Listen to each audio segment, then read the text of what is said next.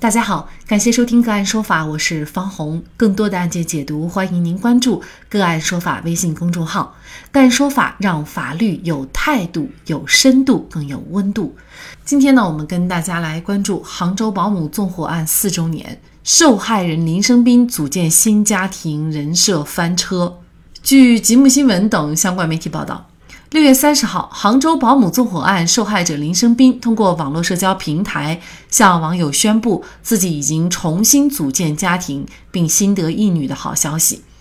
二零一七年六月二十二号，杭州蓝色钱江高档小区一住户家中发生大火，女主人朱小珍及其三个孩子不幸殒命。经公安机关调查，认定是人为放火刑事案件。该户保姆莫焕晶经法院审判。被依法执行死刑。作为六二二杭州保姆纵火案受害人，林生斌遭遇了巨大的不幸，并获得了社会的极大关注。二零一九年九月二十七号，林生斌以童真一生创始人的身份再次回到公众面前，并表示，童真一生对他来说不再只是一个品牌、一件衣服，而是他的孩子和全部念想。十月十六号，林生斌先生所开的童装网店正式上线。网店名字叫“童真一生”，该网店还设有公益专区，称每成交一笔会以购买者名义捐赠百分之十作为公益计划的善款。作为深情人设的代表性作品，杭州市富阳区武安山极乐寺的一口水井也引起了广泛关注。林生斌声称此举是为了行善。据林生斌所说，他与一位法号心智的尼姑聊天，得知寺内的尼姑平时都是靠接雨水生活。为了解决水源的问题，林生斌投资八万元修了一口深达一百八十一米的水井。水井建成之初，林生斌在社交平台上大肆宣传，让一众不明真相的网友感动不已。人设坍塌之后，有网友实地探访这口水井。让人意外的是，这口水井的位置极为奇怪，建在一个怪石嶙峋的小山包上，普通人都要手脚并用才能爬上去。走近之后，又发现更多难以解释的怪象。林生斌经常挂在嘴边的“童真一生”的三点水加童年的“童”，变成了去掉三点水的“童”。这么明显的错误，不可能发现不了。而且这口水井的井盖做成了八卦样式，将童真一生压在下方。几名网友合力推开井盖以后，又吃了一惊：这口造价八万的井居然没有出水口。就在大家对林生斌建此井的目的进行各种猜疑推测之时，今天该寺庙的安居士回应：井没有废弃，实际是一口由水泵抽水到庙内的机井，因此打开井盖是看不到水的。他描述。二零一七年，寺庙因为干旱缺水，师傅们只能下山去背水。当时林生斌觉得庙内条件艰苦，就出资建了这口井。安居士表示，林生斌仅出资，寺庙方面负责建设。关于井的样式和图案等猜测，安居士呼吁网友理性看待。林生斌再婚生女的消息在经过发酵之后，这位新妻子的消息也逐渐被网友扒出，据说是林生斌的直播助理小乐。之前有网友还爆出林生斌在二零一八年年初约会的照片，照片中林生斌和女友手牵手并肩一同约会。在看了林生斌新妻子的照片以后，网友们基本可以确定，这和当初一同约会的女子十有八九是同一人了。按照网友爆料所说，这个淘宝模特名叫小乐，两个人已经在一起多年了。甚至小乐在朱小珍去世的第二年就被调到了林生斌的公司做高管，前一年是做远程指挥。甚至还有网友爆出林生斌官宣的孩子只是他们的二胎。有网友称，二零一八年林生斌就带着小乐去自己的公司买房，当时小乐的肚子已经很大，明显是怀孕的状态。而如果网友的爆料属实，那么林生斌就不仅仅是冷漠，而是婚内出轨。而一个在妻儿健在的时候就抛妻弃子的人，又会对自己去世的妻儿有几分怀念呢？网友认为，林生斌及其团队这几年来一边对外树立痴情人设，一边利用群众的同情心敛财。因为林生斌社交粉丝高达几百万，已经有一定的社会影响力，所以他的所作所为是应当被追究刑事责任的。也有律师还称，希望杭州相关部门能够主动亮剑、主动出击，对林生斌及其团队立案侦查。除了律师，还有其他人也陆续出来爆料。像记者一个有理想的记者就在社交平台公开爆料说，林生斌在妻子打求生电话到晚，故意将手机关机。前一天跟现任妻子打电话，并没有给妻子朱小珍打任何电话。这位记者还声称自己有实锤，如果林生斌再撒谎骗网友，他就会放实锤。甚至有媒体称，保姆莫焕晶辩护律师党林山说，如果发现林生斌和纵火案有关，这起纵火案就需要重新立案调查。近日，朱小珍的哥哥也发文称，不想让朱小珍的父母和林生斌对簿公堂，也让大家引起猜疑，是否在赔偿款方面，林生斌没有给到足够的份额。如果林生斌真的是婚内出轨，那么他有权利得到巨额的赔偿款吗？很多网友质疑，当年的案子疑点重重，那么什么情况下公安机关才会重新对已经定性的案子进行重新调查？就这相关的法律问题，今天呢，我们就邀请。云南省律师协会刑事专业委员会副主任、云南大韬律师事务所主任王绍涛律师和我们一起来聊一下。王律师您好，主持人好，听众朋友大家好，好，感谢王律师啊。那么这个案件呢，林生斌当时呢是。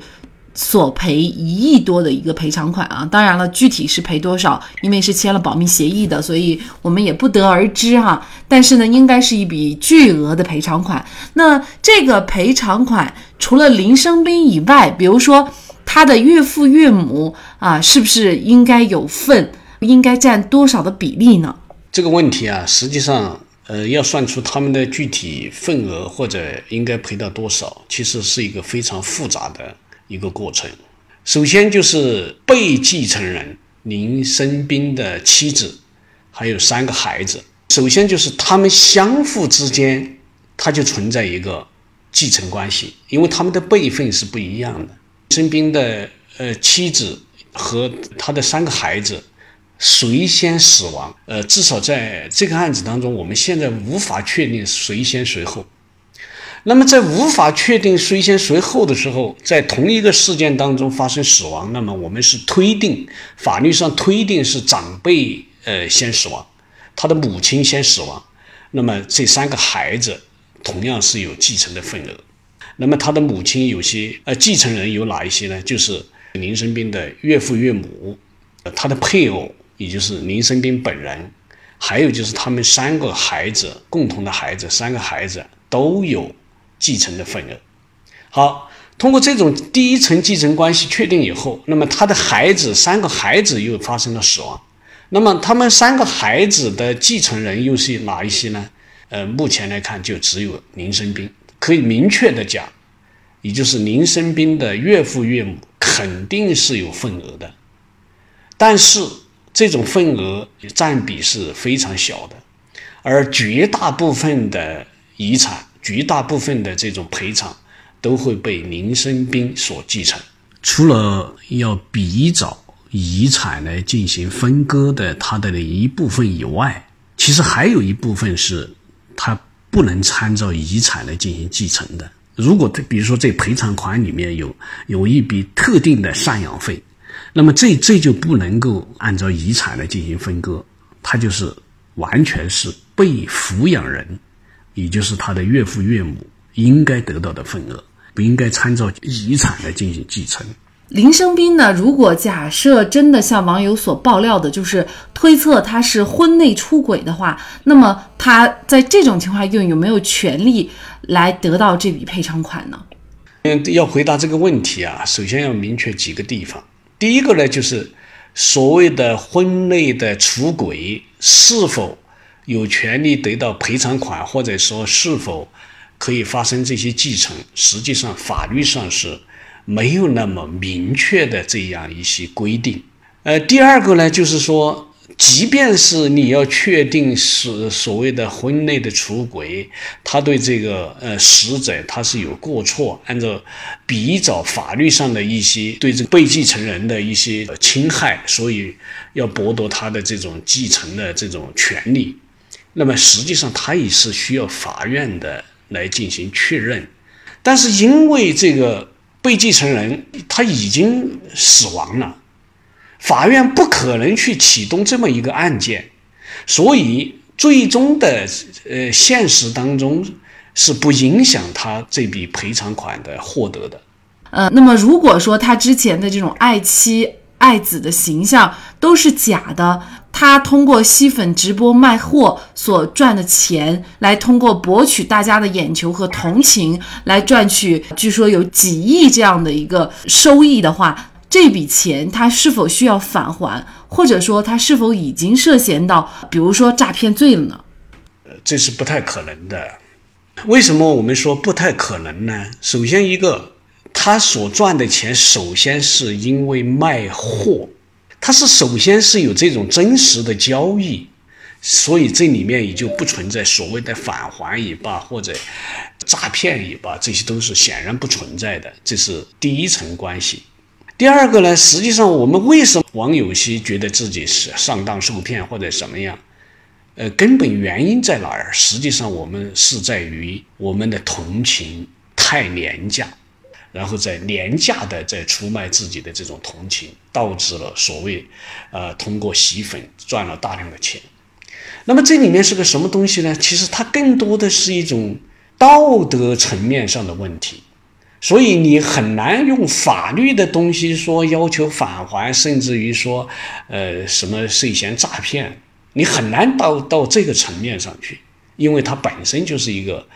呃，博取同情。呃，只是道德层面的问题，所以，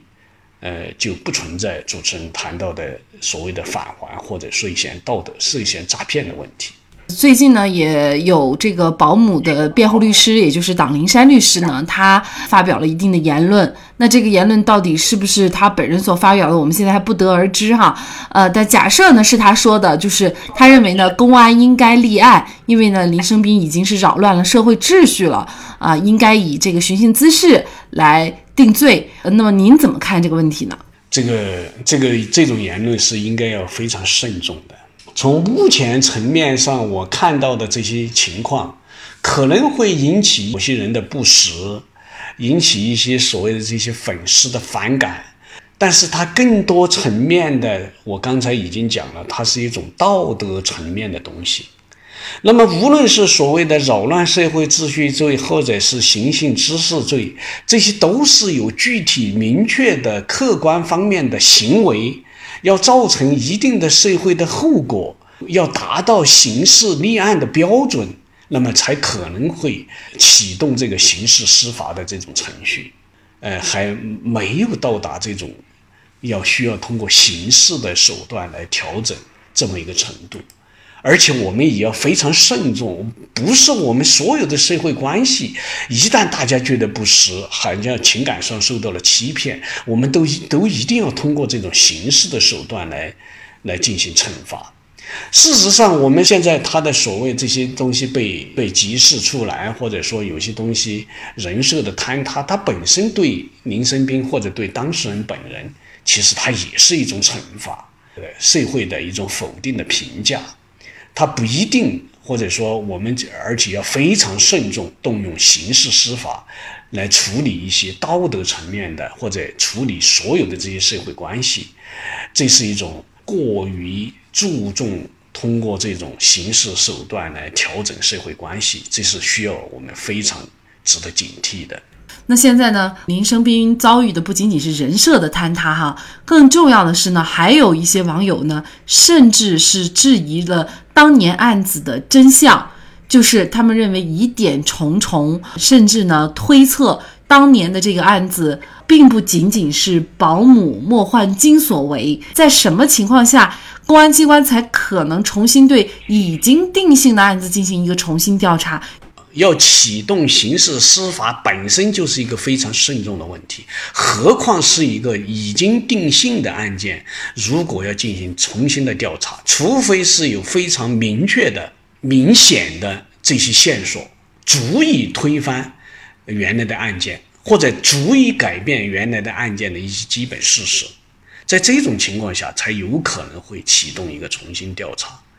如果仅仅是一些怀疑，猜测，感觉哪一些情节上不符合逻辑，仅仅是这这些东西是不可能启动一个已经定性的案件的一个重新调查的。作为司法机关，它一定是要保持高度的这种冷静、淡定，然后呢，必须要在有充分的事实和依据、有充分的显而易见的、明显的这些线索或者疑点的情况下，才可能呃启动司法程序。所以，我们也要提醒网友哈，现在很多人呢又开始人肉林生斌了，呃，大家也要注意自己言论的界限，因为呢，我看这个。呃，今天林生斌的现任妻子呢，已经发文让大家不要再进行人身攻击了。那么，如果严重的话呢，也有可能会呃涉嫌其他的。比如说侮辱、诽谤、违法的犯罪行为，大家的推测猜疑呢，希望是在有这个现实基础上的一种推测猜疑，不能够超越这个界限进行各种人身攻击，那么这个就有可能被追究法律责任了哈。不得不说，舆情猛于虎，它可以让林生斌以深情男人的形象一夜上了神坛，也可以让他瞬间变成人人口诛笔伐的渣男。在舆情面前保持冷静客观、事实不清的情况下，不做人身攻击，相信清者自清，浊者自浊。